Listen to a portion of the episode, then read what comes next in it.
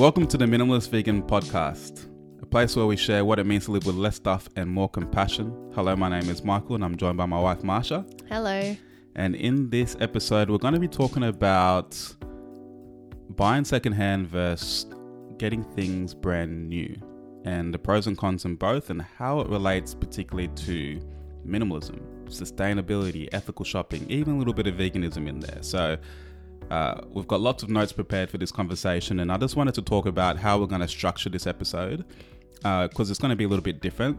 It's not a full blown debate, but we're going to have Marsha representing the secondhand Slash thrifting. thrifting sort of movement, and I'm going to be making points for why you might want to consider buying things new. And uh, I expect it's going to get a bit heated at times and it's going to be a bit passionate, but please keep in mind that just because we're representing these sides doesn't necessarily mean that, um, like, for example, that I don't believe in buying secondhand things or Marsha doesn't believe in buying new things, but we, we just wanted to bring some different perspectives and we thought it would be easier to have the conversation flow in this way. And it's a, it's a bit of fun for us because it changes up the format for us as well. So, are you ready? Yes, I'm ready. Okay, ding, ding, ding. Let's get in the ring. um, so yeah, let's do it. Well, why don't, why don't you kick off with you know your argument for buying things used and secondhand? yeah. So, I guess one of my first points is to be able to extend the lifespan and the life cycle of a product, which is actually something that I've written a whole blog post about before. And for me, that's kind of a bit of a no brainer in terms of having a product. And, you know, if someone doesn't want it or if they have no longer use for it, that they can on sell it or donate it to a place where it can be sold and reused again. Sometimes people have a misconception that because it's secondhand that it's poor quality. That to me is further from the truth, especially in 2021, where things are made that don't last as long. The only thing with the with the life cycle of a product is that only about 20 to 45% actually get sold. Um, and then there's multiple different So- ways that that gets distributed. So just on that point, right? So we're we're talking about what we'd call a conventional thrifting shop or secondhand shop. In Australia, we call it an op shop. I'm not sure why we call it an op shop. I've got to look that up. But we're talking about these majority non-profit organizations. Some of them are for-profit as well, um, where their job is to sort of take in donations and resell them, right? look through things that, you know, sometimes people donate items that aren't actually fit for sale. Yes. Um, so they get distributed accordingly as well. Right. So when you donate something to a secondhand store, So this is like Goodwill or Salvation Army and the, and the likes. Yep. yeah, you will have a few different channels of distribution. So things that get put onto the floor and get sold, things get that get put onto the floor and not sold, and those things that get put onto the floor and aren't sold or are not fit for sale, they'll either get sent to developing countries, they'll get turned into rags, so specifically talking about clothing, or they will uh, get shredded and turned into stuffing for soft furnishings and things of that nature. And unfortunately, some things still do go to landfill. But going through that process actually tries to mitigate as much as possible in an ideal world that things do end up in landfill. So you are trying your best to extend the life cycle of a product when you donate to places like that. Now obviously there's opportunities to sell things yourself, which I feel that a lot more people are doing. Um, if they feel like the item is of some value rather than donating it as well. So, and a lot of time you do have a much better chance of actually selling that product. So, in this particular point, the life cycle of a product is extended with secondhand purchasing. Yeah, and we're talking about obviously that's a good point because we're we're now talking about uh, we're reducing the amount of things that are going to landfill. So Yeah. we're talking about this is way more environmentally friendly. Um, I think it's interesting though when you look at some of these, particularly non-profits, these really big organizations that are sort of running these retail outlets of these secondhand shops. If you dig around, a lot of them would actually publish an annual report for your region, which you can just find online by typing in sort of like Salvation Army annual report and the year, and you'll find a PDF of the, some of the initiatives that they're uh, they're undertaking. And uh, I think while while a lot of the initiatives are great and very altruistic and, and giving back to the community, I think that there's some really fantastic things. The reporting can be quite vague at times, you know, in terms of trying to quantify the impact of particularly um, donations, for example, and reselling donations.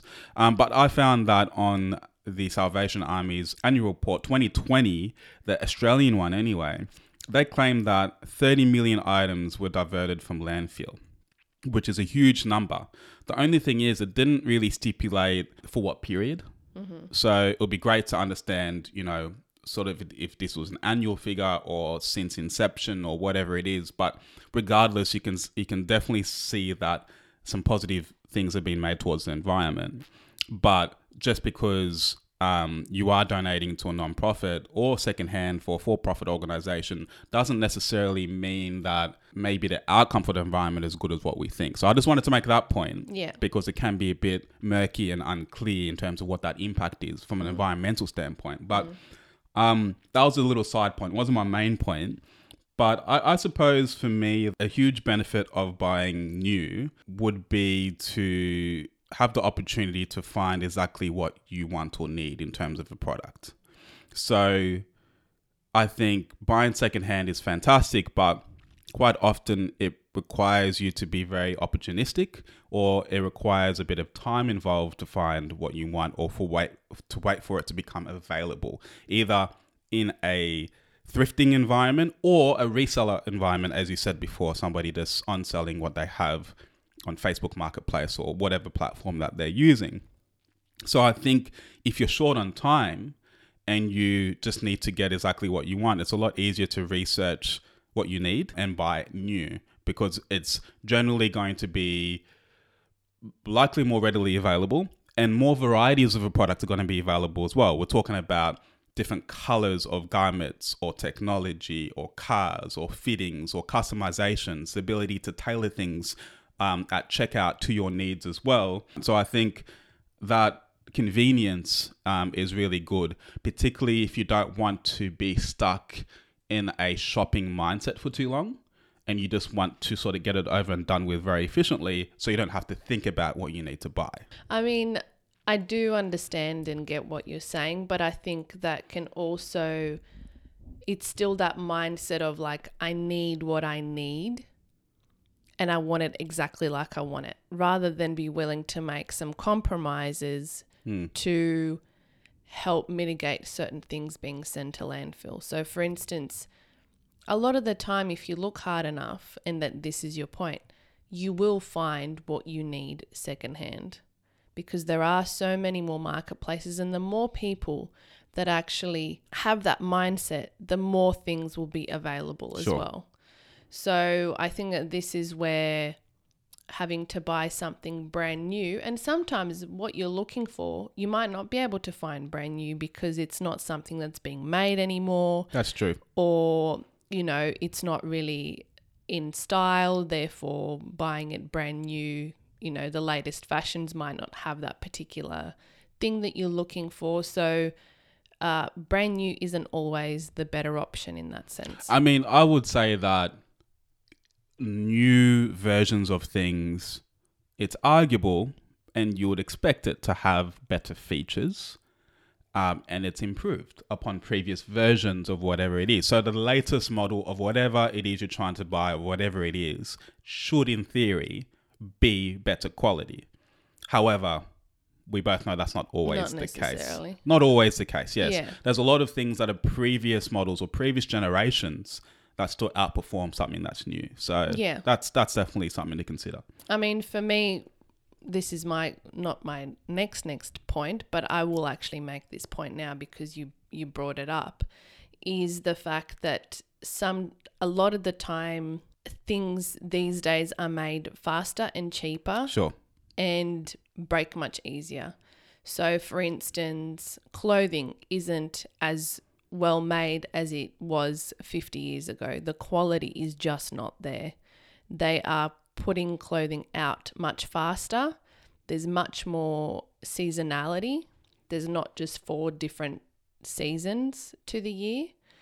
Um, and furniture is another thing. I would rather buy something secondhand that's solid than spend five to six times more buying something brand new to get close to that quality. Well, look, I think it's another grey area because I understand that, yeah, production cycles have become a lot more uh, quicker and maybe rushed. We see this in the property market, even. Like, Oh, yeah, you know, we see houses builders. up in six months. That's it. They're just Yeah. rushing properties up, and then um, within a year, there's there's leaky Oh, right, bathrooms and all this stuff going on. So you can see that there's there's compromised quality.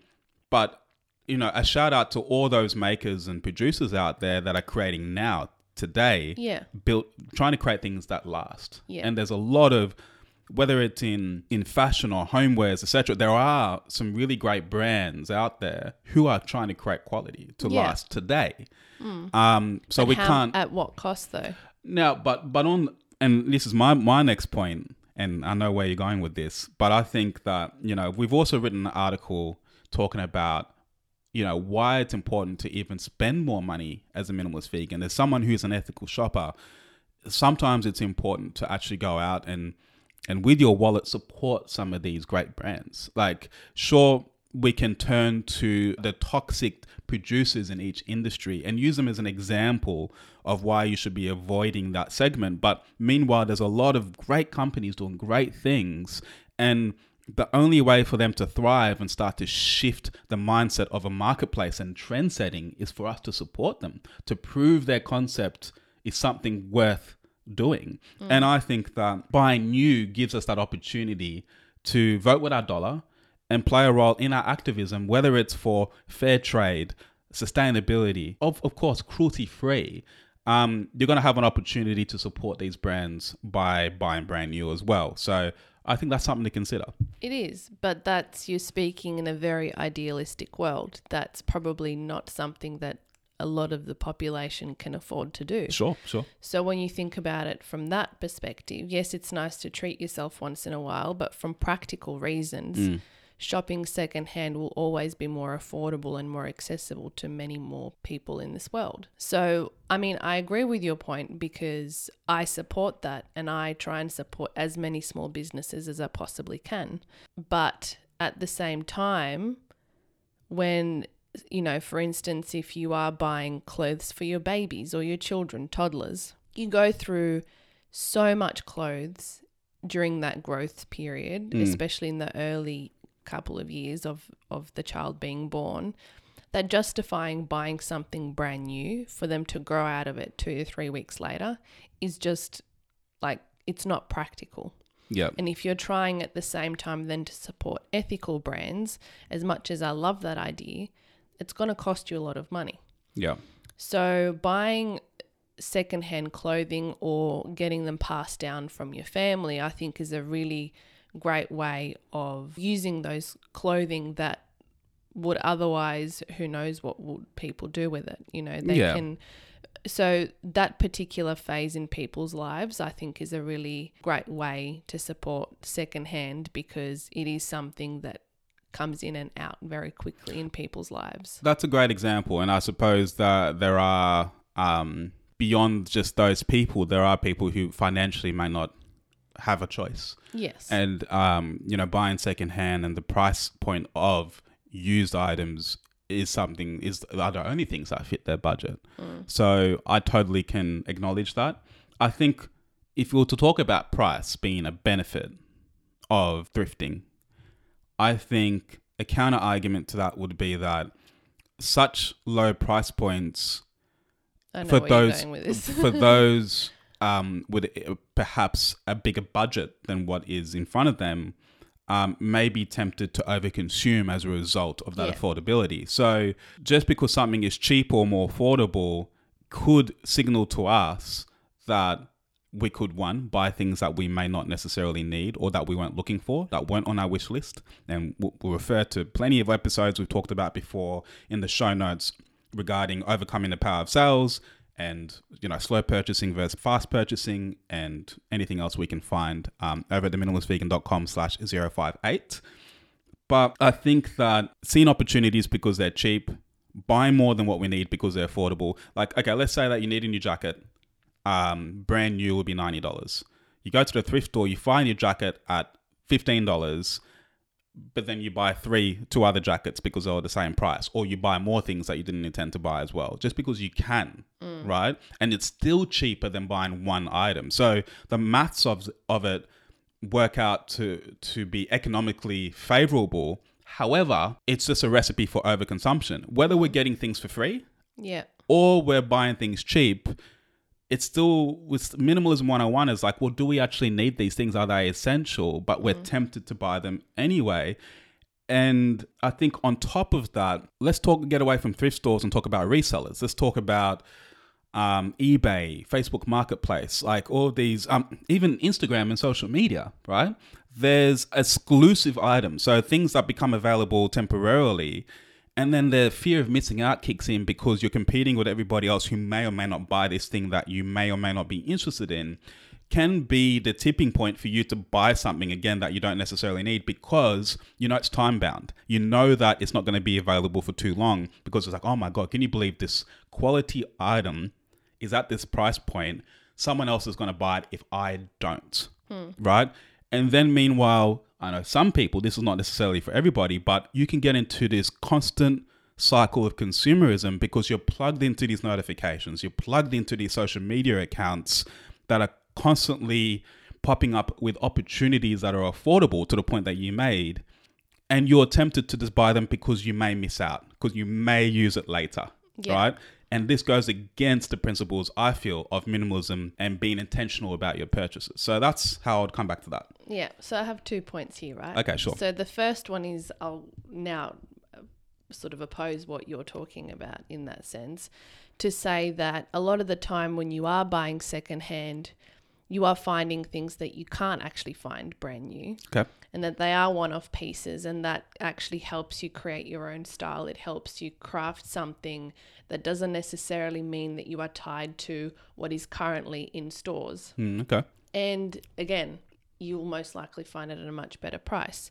You do end up, for instance, if if someone's house was decked out with brand new gear, brand new furniture and everything, and someone's house was decked out with uh, vintage secondhand furnishings, nine out of ten times I feel that the person that bought things secondhand would A have spent less money and B would be prouder of those unique pieces that they managed to to get and to find a new home for rather than again it either going to landfill or just sitting there creating waste in people's houses. Now back to the point of what you said in terms of um, the mentality this episode, we're actually specifically talking about the difference between buying brand new and buying secondhand. We're not actually talking about the mentality of people that overshop. Sure. So, in that instance, I think it's fair to say that we are using the same type of person that has the minimalist mentality to be able to shop something secondhand or shop something brand new. So they're not going to be over consuming. So, for instance, if one of us went into a secondhand store, we're not going to be buying three jackets rather than one. We're just going to be buying what we need. And I understand your point in saying that there is more of a chance of that happening. There's a temptation, even as the minimalist, There is. right? There Ev- is. But I think if you actually look at it from the point of view of just buying what you need, Hmm. that that mitigates that point. Yep. And so also when you are buying brand new, things are moving so far from um, from quality, and fast fashion has become such a strong industry in the fashion market that you are most likely going to find a brand new product that is close to a similar price to that $15 jacket that you bought secondhand. You might be spending, let's say, $30 on the jacket brand new that's in the fast fashion store and $15 on a jacket. But to use your point, are we comparing the same shopper? Are we comparing a shopper that values quality and is not necessarily someone who buys into fast fashion brand new? No, I'm just sort you of got- saying again, you got to compare the same. Yeah, but I'm talking about affordability. But again, like yourself, so if you were to buy a jacket, you'll be seeking quality, whether it was secondhand or new. yes, so that's but a if comparison. I'm looking at Therefore, the brand price- new, yeah. I won't be able to afford that ninety dollar jacket. I'd be able to afford the fifteen dollar jacket. Sure. So if you're looking at it from that perspective, the fifteen dollar jacket is going to be the one that I would buy Yeah. over the ninety dollar jacket. Yeah. Okay, let's let's talk about a couple points from from you now that I've got to come back with. So, I think the you mentioned vintage and a sense of pride and personalization when buying secondhand, and I think that's certainly certainly apparent in what I've seen in terms of culturally. I think a lot of I've seen a lot of people who take pride and see it as a skill, as being able to find quality items that might be a little bit damaged even and have the ability to sort of fix them up and make them more valuable to themselves or to sell again. And uh, and then we talk about vintage items. Some of these things are are quite premium even actually. You know, it, it's like it's a different market to even maybe what we're discussing. It's it's like because it's no longer about being affordable. It's about something being um, rare, you know, and hard to find, and driving the price up. So that will probably cause a bit of, um, you know, from the price argument. I think there's a bit of a contradiction there, but I think on top of that, um, there are some some genuine health um, considerations that we need to talk about when it comes to vintage. So the Product Safety Commission in the US, after doing an audit for a whole bunch of different thrift stores and secondhand shops, found that 69% of those stores had at least one hazardous item. So what that means is that there was a faulty product that could cause harm to an individual. So it could be like a um, uh, what what do babies sleep in a bassinet? Um, they found some faulty bassinets and and even some hair dryers um, with faulty cords, electrical cords, things like that. So even though that all of these organizations have strict criteria they need to meet from a hazard standpoint, um, they still slip through the cracks all the time, hmm. as proven, 69%. And on top of that, mm-hmm. when it comes to vintage items, Sorry, before you move on to your Yeah. next point, I want to say something on Sure. that point. okay, In a brand new store, you will most likely also have products that are bound to, at one point or another, have a recall. So sometimes things do slip through the cracks, Yeah. but the percentage of those items is very, very small. and the ironic thing a, is, on a larger iro- scale. the ironic thing is, a lot of those products that get recalled, where do they go? They end up quite often in these secondhand situations. No, they end up getting sent back to the. yes, they go to the manufacturer at times, but Yeah. these guys found that a lot of the what the hazardous items were actually recalled products as well. But I think it's more closely monitored, more strictly monitored. Um, I can't say this for sure, but in a uh, in a shop that sells new goods than a shop that sells used goods. because that there's consumer laws to you know to kind of protect Exactly, which brings me to another point, which I'll get to later. But I've I mean, Yeah. I've got these points, you know, in my pocket. But I want to come back to this vintage thing because, um, you know, because of how long these items have been around or the location in which they are in the shop, and a variety of factors. Um, researchers also found that there's a lot of lead. They're finding a lot of lead in these vintage items. why, why are you smiling at me? um, in fact, sometimes the lead the lead composition is 700 times more than the recommended maximum, um, which is really really concerning from a health standpoint. When so you talk is all about of the sugary sweets that people buy in the shops, but you don't see any warnings against that. still, it is it is a, a No, we're, we're that comparing. point, that point I understand Yeah. because once you know when we were doing our research and I came across that, it actually did raise my concern about some of the props that I've purchased for my food photography to kind of make sure that that they are safe to to use. So I'm not sure how I'm going to go about that. If anyone out there knows a way to actually get those items tested to make sure that they're safe for us to Mm. to use even as props, because we hate food wastage and we normally you know, do eat food that has been used in our food photography. Mm. So please let me know. But that is something that was brought to my attention that, like, I knew to a, an extent, but I wasn't aware that there were a lot of different products that are still out there. And again, when you're buying something vintage, you don't know if someone's going to use that Mm. or they're just going to have it there as a display, you know? Yep. So that's where I think sometimes people um, need to just be a bit more educated. Mm. Yeah. So, one thing that I missed to say before when we were talking about the quality of products being better secondhand at times, you might actually find something better than you expected. So, Sure. sometimes people, um, you know, they might not value a product as much as it's actually worth and then sell it just to move it on. Mm. And I find that especially true when it comes to people that have passed on and then the family just wants to to sell or, or donate a lot of their things um, just to declutter a house or a space and they don't see that there is a lot of value in certain products Yep. so you might be able to purchase something at a much lower cost that has a much higher value Yeah. and you can sometimes also pick up brand new products at the fraction of a price as you would in the shops. So, unwanted gifts. So, that's something that, you know, post Christmas or birthdays that people go, oh, I don't really want this. I'm just going to sell it just to pass it on to somebody else that can actually find some use out of it. Yep. So, secondhand doesn't necessarily always mean secondhand that it's been used. And so, that's something to also keep in mind that there are products out there that still have the tags on or that are still in their brand new in box condition, but just that people don't want them or have no use for them anymore. Yeah, true. I, w- I was going to make this point later, but I think it's worth sort of bringing it up now.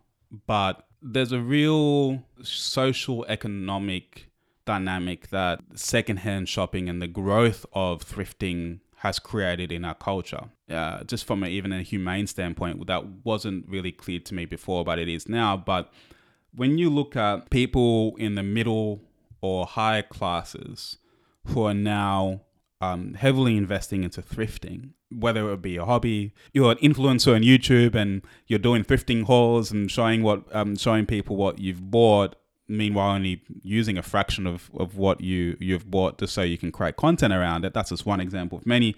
Or it's generally something you're passionate about, even though you have an income level that says that you could easily, or not easily, but you can afford to buy things new, but you prefer to buy secondhand for all the points that you've made to this point. And I think they're really valid points. However, in that, you know, particularly for a lot of these conventional secondhand stores, which are set up as non-profits to support the local community, right, and have initiatives around that, are held accountable to those missions and values.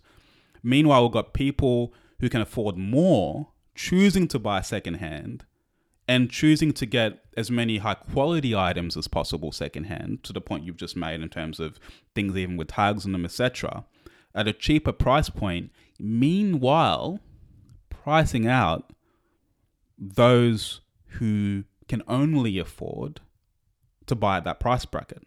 So now all of a sudden you've got effectively the rich taking supply away from the poor which some people have argued is like a gentrification of consumerism and secondhand shopping. And um, I felt so selfish for not even being aware of that dynamic um, and that imbalance, I suppose, because not only are we sometimes buying more than we need secondhand, but how bad is that knowing that every additional item that you bought that you didn't need could genuinely serve somebody who needs it and would use it all the time? That to me is a huge issue.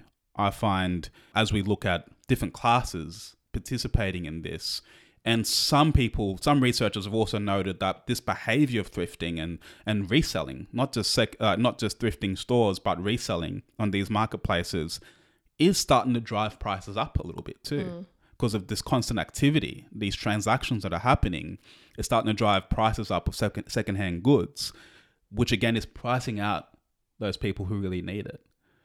Right? So then they end up perhaps going to large convenience stores, you know, here in Australia, and I think it's these these names are um, abroad as well, but they end up going to your Targets, your Kmart's, your Big W's, and um, you know, buying things for a few pennies or do- a few dollars here and there, which if you look at that life cycle and how those products have got to the shelves, oh my god, we talk about unethical practices from environmental, from from a cruelty free standpoint, and of course from a fair work standpoint, then we're starting this whole other issue in that supply chain. You know, mm. because these people are priced out from even getting secondhand goods. Mm. Because because people who can afford it are just snatching up products. And and some people are even snatching up products and reselling them for more Yeah. as a business, which I'm sure you're going to bring up at some point as a as a as a win for secondhand shopping. But you know, people creating a business out of this is still gentrif- uh, gentrification and taking away opportunities from those who really need it. So. I didn't want to bring out the big guns now, but um, there it is. I mean, there is though it creates a business opportunity for the resellers. Yeah. Like people, in particular uni students and with COVID 19 and all of these things that are happening in the world today, Okay. You know, it's it's a nice way for people to make extra money on the side to be able to pay for their food and rent. Yeah. I wouldn't necessarily say that every thrift store out there, you know, doesn't have quality products in there. I think it's probably more so like the hotspots, Yeah. depending on where you are in the world. But I think it's still a positive thing to encourage people to buy secondhand rather than buying brand new because you don't want to be adding to so many, so many issues that we have in this world in terms of, you know, like it's definitely better for the planet, for the animals, and for for people. So I think if the quality is raised and people aren't buying as much fast fashion, but they're choosing to use that money in secondhand stores instead, and then maybe supporting local brands, like it's just being more of an ethical consumer. But but my point still stands. I mean, if you're if you're buying things secondhand and taking away the opportunity for those who need the cheaper price point, But there still is a cheaper you- you price talk- point. you It's talk- not like you're you buying about fast fa- everything. fast from, fashion is one thing. Cheap stuff at convenience stores is a completely different. That's like I That could argue it's even fashion. yeah, that is fast fat, but it's not just fashion. It's just just cheap everything. Yeah, yeah, yeah. We're talking about toys, boots, furniture, mm. bicycles, mm. barbecues. I'm Yeah. talking about everything. Yeah. It's cheap, right? Yeah. And if they are forced to go to those options new, But they don't, there will always be options. true. Like, yes, you might not score the nicest product, but there's still going to be options Yep. that are going to be much more in your price range than buying it brand new. Like talking about barbecues, for instance, a lot of people can't afford a brand new barbecue, but they might have to wait a few months to get one secondhand. Yep. So when you're talking about rich taking from the poor, I understand they might not have as much variety and nice quality products Sure. in there. But I think if we encouraged more people to donate or to sell products that they no longer need, then I think that that's a positive thing. Like Yep. if we created this cycle of using what you need and moving on products that you don't need rather than buy new donate when you you know when you're over it because Yeah. i think that that mentality of buying brand new and buying as much as you want can be applied to both True. scenarios True. Yep. so um, I would rather someone buy things secondhand and not contribute to, you know, environmental degradation and all of these other issues because it is a brand new product. Then I'd rather than buying it buy it secondhand Yep. and then again donate those products once they're not Yeah. if they don't use them. So I think it's just the mentality of the actual person when it comes down to it. But, you know, fashion the fashion industry is the second biggest industry in the world and it's also the second biggest polluter in the world. Oh, so you're talking about like in second biggest industry for consumer goods, or yeah. yeah, right. Yep. So And the second, as I mentioned, the second hand products decrease the demand for things like slave labor, for animal testing, for all of these things where also for animals to be used, Mm. you know, to be, you know, a lot of people believe, have the misconception that leather is the byproduct of the meat industry when it's totally untrue. Mm. Um, there's so many dyes that are used, especially in third world countries, that end up going into their rivers and waters that haven't been treated. Mm. And so marine life is dying. People don't have drinking water. There's an environmental journalist called Stephen Leahy that mentioned that 85% of the needs in water of the entire population of India would be covered by the water used to grow uh, cotton in their country. And 100 million people in India do not have access to clean water, to drinking water. So it's, you know, when you're buying secondhand, you're stopping, you're reducing the demand for brand new garments to be made, for more resources to be used. Mm. You know, they could be growing uh, food instead of crops Mm. to make, regardless if it's organic or not. You know, the amount of water that's needed to just make one garment or one pair of jeans is ridiculous. I don't have the numbers in front of me, Mm. but I have seen them before. So, just from a planet saving point of view, Mm. you are still better off buying secondhand.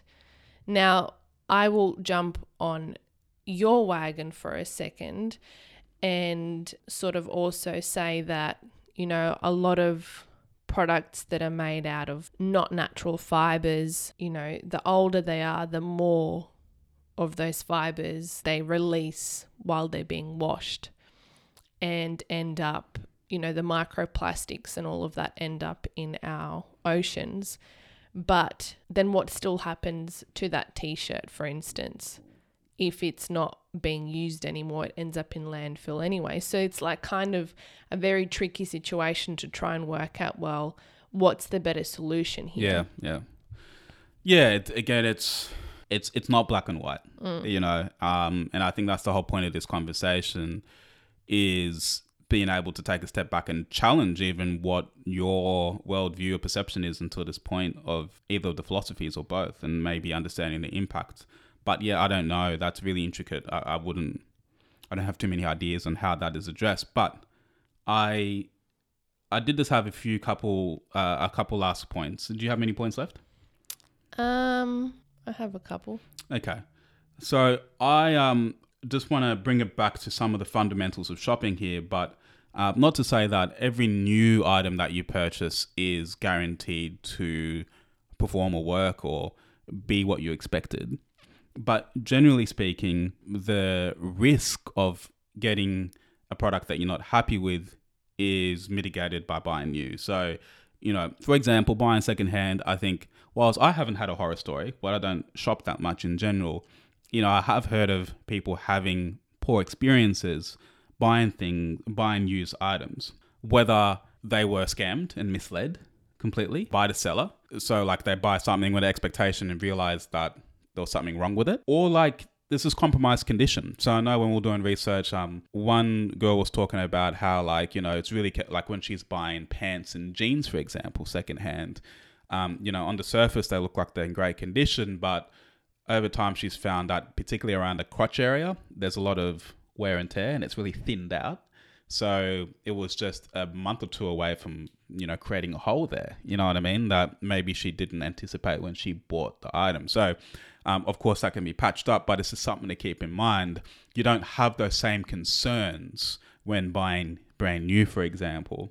Also, you're you've got the reassurance of being protected generally by some sort of warranty or consumer law or the government, some sort of consumer protection uh, when you buy things brand new. And sometimes these new products give you a guarantee, which can give you even further confidence in the performance and longevity of what you're buying. So, and then lastly, I think on that note is that some people just generally have a preference to buy something new because they look after their things and they want to be able to look after it in the way that they want to rather than having to buy something in a in a used condition even though it could be a really good condition secondhand, but um, you know, it- but they say it all the time. Like the moment you drive a car out of the showroom, it decreases in value, right? It's just not the same. Yeah. But meanwhile, there's a lot of secondhand products that go up in value, but the majority go down. So I think some people will take pride in wanting to look after their things and maintain that value and however they see fit. So um, those are just a couple fundamental points I wanted to make at the point of purchase. That you just, it's just, you can have a bit more confidence rather than knowing, can I trust, not, can I trust my own judgment of the secondhand good or can I trust this reseller? That's not going to scam me that's going to give me a faulty product. Um, that can be really scary for a lot of people. Yeah, it can. But in saying that, I think once you kind of get a bit experienced and you know what kind of questions to ask, you know, a lot of people these days also use PayPal to pay for goods because they are then protected through PayPal if something goes wrong, which I noticed a lot of the time, you know, even when we were selling some camera gear a few months back. I found that everyone wanted to pay through PayPal, and I find that a bit annoying because PayPal does take a decent amount from that sale, but you know, it's a peace of mind for them and for me to know that if something goes wrong with the money side of things, that I can chase it up through PayPal and they'll, you know, do something about it as well. Sure. It's not as straightforward, I imagine, as it would be in a shop. But again, pick your items, like pick what you're going to buy brand new and what you are prepared to to buy secondhand. Like we don't buy everything brand new and we also don't buy everything secondhand. We find a balance of where we feel like what is worth buying brand new because you either can't buy it secondhand or there's no point like a notebook you need to buy brand new because no one donates notebooks really Hmm. And i find that even with secondhand things they might not be as in good of a condition as you need it to be to perform what you want it to perform at times so i completely Hmm. like get get your points there I did have an, an extra couple of points, and one of them was that the thrifting and secondhand and reselling movements create a sense of community. Right. They do, like, even us moving to Tasmania, we were buying and selling. I mean, I was buying and selling a few things through, like, our local. Uh, like there's a website called Gumtree in Australia, which is secondhand goods mainly, and people can list their properties for rent and you know sell their cars and stuff on there as well, as well as Facebook Marketplace. And you know, I've met people through that in Mm. itself, and moving to a state where we actually don't know anyone. That's a great way to. I'm not saying like to encourage you to buy secondhand things just to meet people, but you do end up you know you can meet some great people through that way as well Yeah, there's this peer to be peer to peer sort of interaction, which Yeah. is yeah, really nice If- opportunity if, you're to picking up something locally not Yeah. buying online but i do recall one interaction that we had when we were selling our bed frame back in canberra where a gentleman came to pick it up i think i listed it and it was sold within a couple of hours and he was really grateful you know like he needed it for i think one of his children Mm. and he pulled it apart himself because we're pretty useless when it comes to those things. And, you know, we actually got chatting, and he was just really grateful that he was able to pick up a secondhand product so quickly, so easily, no fuss, in great condition, and pay like next to nothing compared to what that product would have been at the shops. And I think it was one of those products that, like, is a standard in that particular department store. So I think he was really pleased with buying that bed frame. And we got to know a little bit about him as well. You know, he feels that a lot of the time when you're buying an item brand new, there's there's no point. So he would rather buy and support, you know, other people that need to move things rather than buying it in the supermarket or yeah. in a department store. Yeah, I remember. I remember within like 15 minutes, in him picking up this bed frame, all of a sudden we're having a conversation about values and minimalism and uh, even like his political stance. Like it just escalated so quickly. Um, and it all happened in such a short period of time, but it was a really great little interaction, and it does give you that sense of community. So I can, I can, I can appreciate that point.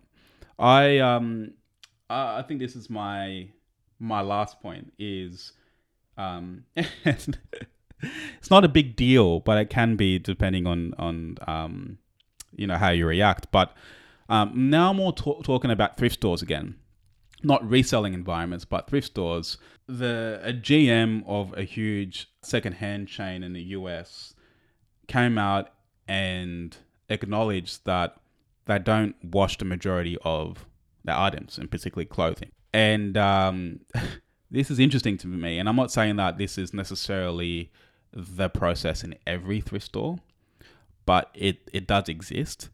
And scientists have found that, particularly in clothing, the smell that you get from a secondhand store, and we all know the smell that I'm talking about, it just smells different. and it's not so super pleasant. But that's because the researchers found that basically all of those chemicals are from our bodily fluids, um, primarily sweat and other uh, bodily compounds that have been baked into a lot of these clothes, which then generate this smell. In addition to them, the clothes not being washed. So that creates a bit of a situation, right? Because all of a sudden it's like it can give you the heebie jeebies just to even try something on, which may waste more time and keep you in that can that shopping mode longer, particularly if you're getting things that don't fit or are not suitable and you have to keep returning the item. Um, but also it's just kind of a bit disgusting. I mean, uh, if I can just come out and say it, like I think it's just you need to be able to look past that, and I think a lot of people who are skilled at shopping secondhand and thrifting are, are able to look past that, and you know know to always wash things when they bring them home, or uh, or wash things even before they donate. And I think that's a really important point to make is that mm. you can show respect for the system um, if you can make sure your things are in a clean uh, are clean before you take it down for do- donation as well. Um, just to help create something that uh, an environment that's more hygienic for everybody and is more comfortable for everybody as well. But I know that can be very off-putting for a lot of people to get into secondhand shopping. Is just that uh, the musky smell and knowing that a lot of the things are not washed. So, mm. I mean, at the end of the day, I think it just comes down to people respecting the process, as you said, and just washing it before they donate it. And then people that buy it, they wash it before they wear it, you know? Yep. So that's just the nature of buying something that's a used item. Yeah. That you sometimes just can't avoid. So, yep. yeah. Cool. Um, so, yeah, just to sort of put a bow on all of what we've been talking about, I just kind of want to, like I mentioned this before, in terms of the mentality of people that buy brand new and secondhand if they have more of a, an ethical and mindful mindset that they wouldn't be over purchasing regardless of the situation. Mm. So it really comes down to you as an individual as to how you want to shop and what you want to support. So if you want to support when you are buying brand new, if you want to support ethically made products, that are vegan, cruelty free, organic, fair work, and all of those sorts of things that's great. And then a lot of the time, if you do need to buy something that is brand new that you're not too sure about, you know, the ethics behind it, maybe secondhand is the better option. And I know that we don't live in a perfect world where everybody does the right thing or that you can buy everything secondhand. Yeah, or have access. Need. Yeah. Yeah. So, you know, for things like certain electrical goods, you know, you might need to buy new. Others, not necessary. You know, like for us, I know that a laptop would probably be useful to be new because we use them every day and it's an item that gets a lot of use. So for the lifespan of the product like that, brand new makes sense. Whereas for someone that but hardly that... ever uses a laptop, secondhand that, you know, has just had a new hard drive or something put into it, can be perfectly fine as well. I, as someone that used to work in tech, I want to really give people the confidence that um, there are a lot of refurbished marketplaces. Like there are situations uh, and I, I can only talk about the example I know, but I know on the um, on on Apple's website they have a dedicated refurbished online store. So what this means is that you know you've got a brand new computer, but but they found that there's just one part, one single part, hard drive, memory card, something in there that's gone faulty.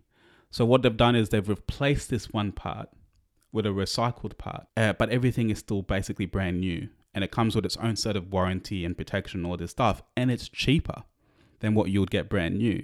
So even for creators like ourselves who really value technology and use it every day for what we need to do, there's actually not really a justifiable dip in performance.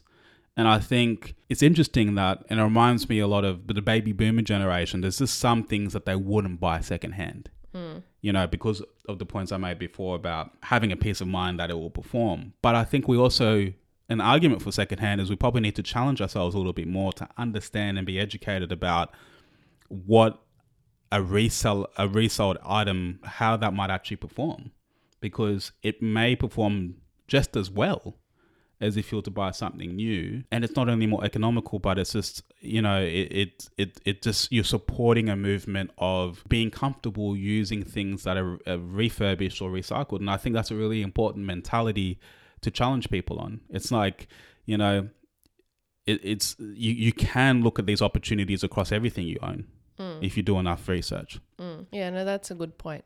And I think even um, something I wanted to bring up earlier that's kind of a bit left field now, but talking about, for instance, having clothing that you don't necessarily, let's say, like the cut of a piece, like a top, for instance. I think it would be better for the environment and for you because you are the one with the control of what happens with that item. As soon as you donate it, who knows what's going to happen to it. yeah yeah good point Um, and even if you do sell it to someone, who knows if that person, like what they're going to do with it. So, that particular item, find yourself a good tailor and get it altered. My mum has created a whole new wardrobe based on clothing that she's had for 20 plus years that she no longer wore because it was either not her style anymore, it didn't fit her well. She found herself a really good tailor that was able to create completely new pieces that you wouldn't recognize if you saw them beforehand. Mm. And she absolutely loves everything because those pieces have a meaning to her, but she's able to keep them and wear them now again for a much longer period because she's had them altered in a way that suits her lifestyle and her needs now. So, you know, she even wore a dress to our wedding that was redone from a piece, you know, like, and also fabrics. When you're looking at specific fabrics, she said, I would never be able to find a fabric like this now where it was handmade specifically for me when mm. you know, I was in my early 20s or something, and when we were younger as kids as well. So I think that that's something to also keep in mind when it comes to products. Or if something breaks, go and get it fixed. Yeah. You know, like go, there's a few different places around, they're called like repair cafes, and we've talked about this before. But I'm just trying to like help people shift their perspective of if something's not working, if it's ripped, if it's broken. I mean, some things are beyond repair hmm. but still some people might be able to use certain parts of that item hmm. to fix their item yeah that's it. You know so i think it's important to adapt that mentality as much as you can rather than sending something to landfill or, or just sending it off. If you still have a purpose for it try and work at how you can use it again. And there's you know besides my mum i've done that with quite a few pieces myself where i've had them altered to be able to suit my needs right now. Yeah yeah. Um, or something that I might have bought that I didn't try on online that isn't quite like it doesn't quite suit me. I'll alter it to suit me. yeah So yes, you spend a little bit of money on getting that altered, but then you're really happy with the results. Yeah, yeah. I, I think that's an excellent point, and I think my my parting words would be: there's an argument. You know, even if you don't consider yourself a minimalist, I think if you are buying from a thrift store, I hope you're able to, you know, remember the potential impact you might have on your- others in your community. Yeah. So I think this sense of fairness Mm. is something that we can all practice by only consuming what we need, Yeah. right? And really think of And really, at yeah, the point of purchase, will I actually wear this? Because I think sometimes when you see something that's super cheap, you buy it in the spare of the moment, and then Yeah. you bring it home and you go, "Oh, why did I buy that sequined dress?" You know? yeah, exactly right. You got to think about will you really use this item? You know, fashion or not, like will you use it? Because if I don't, then yeah, I'm really just taking away opportunities from those who would. So I think that's um, again a, a, a mentality that extends beyond yourself. Mm. Uh, not just the clutter, not just the clutter you may create in your own world, but you know you literally can could be taking opportunity away from somebody um, that will make their year. So um, anyway, good conversation. Yes. Gee. Uh, we've got a blog post on this topic, uh, which we'll link to at the show notes at the minimalistvegan.com slash 038 as uh, 058, sorry, minimalistvegan.com slash 058, as well as all of the interesting videos and articles and things that we found along the way for preparation for this conversation. Um, I think I'll definitely need to probably update a few points in that article as well to reflect this conversation and some of the new things that we found. But yeah, I think you know this is this is something that affects our everyday lives. So we thought it was really important to raise it. And again, we're not sitting on one side or the other, but we wanted to passionately sort of talk about both perspectives, so we can you know hopefully you feel inspired to ask yourself some different questions as well uh, at the moment of purchase. So. Uh, thank you as always for tuning in. And uh, I think we'll talk to you guys in a couple weeks. Yes. Thanks so much, guys. Have a great week. Stay safe. Okay. Bye. Bye.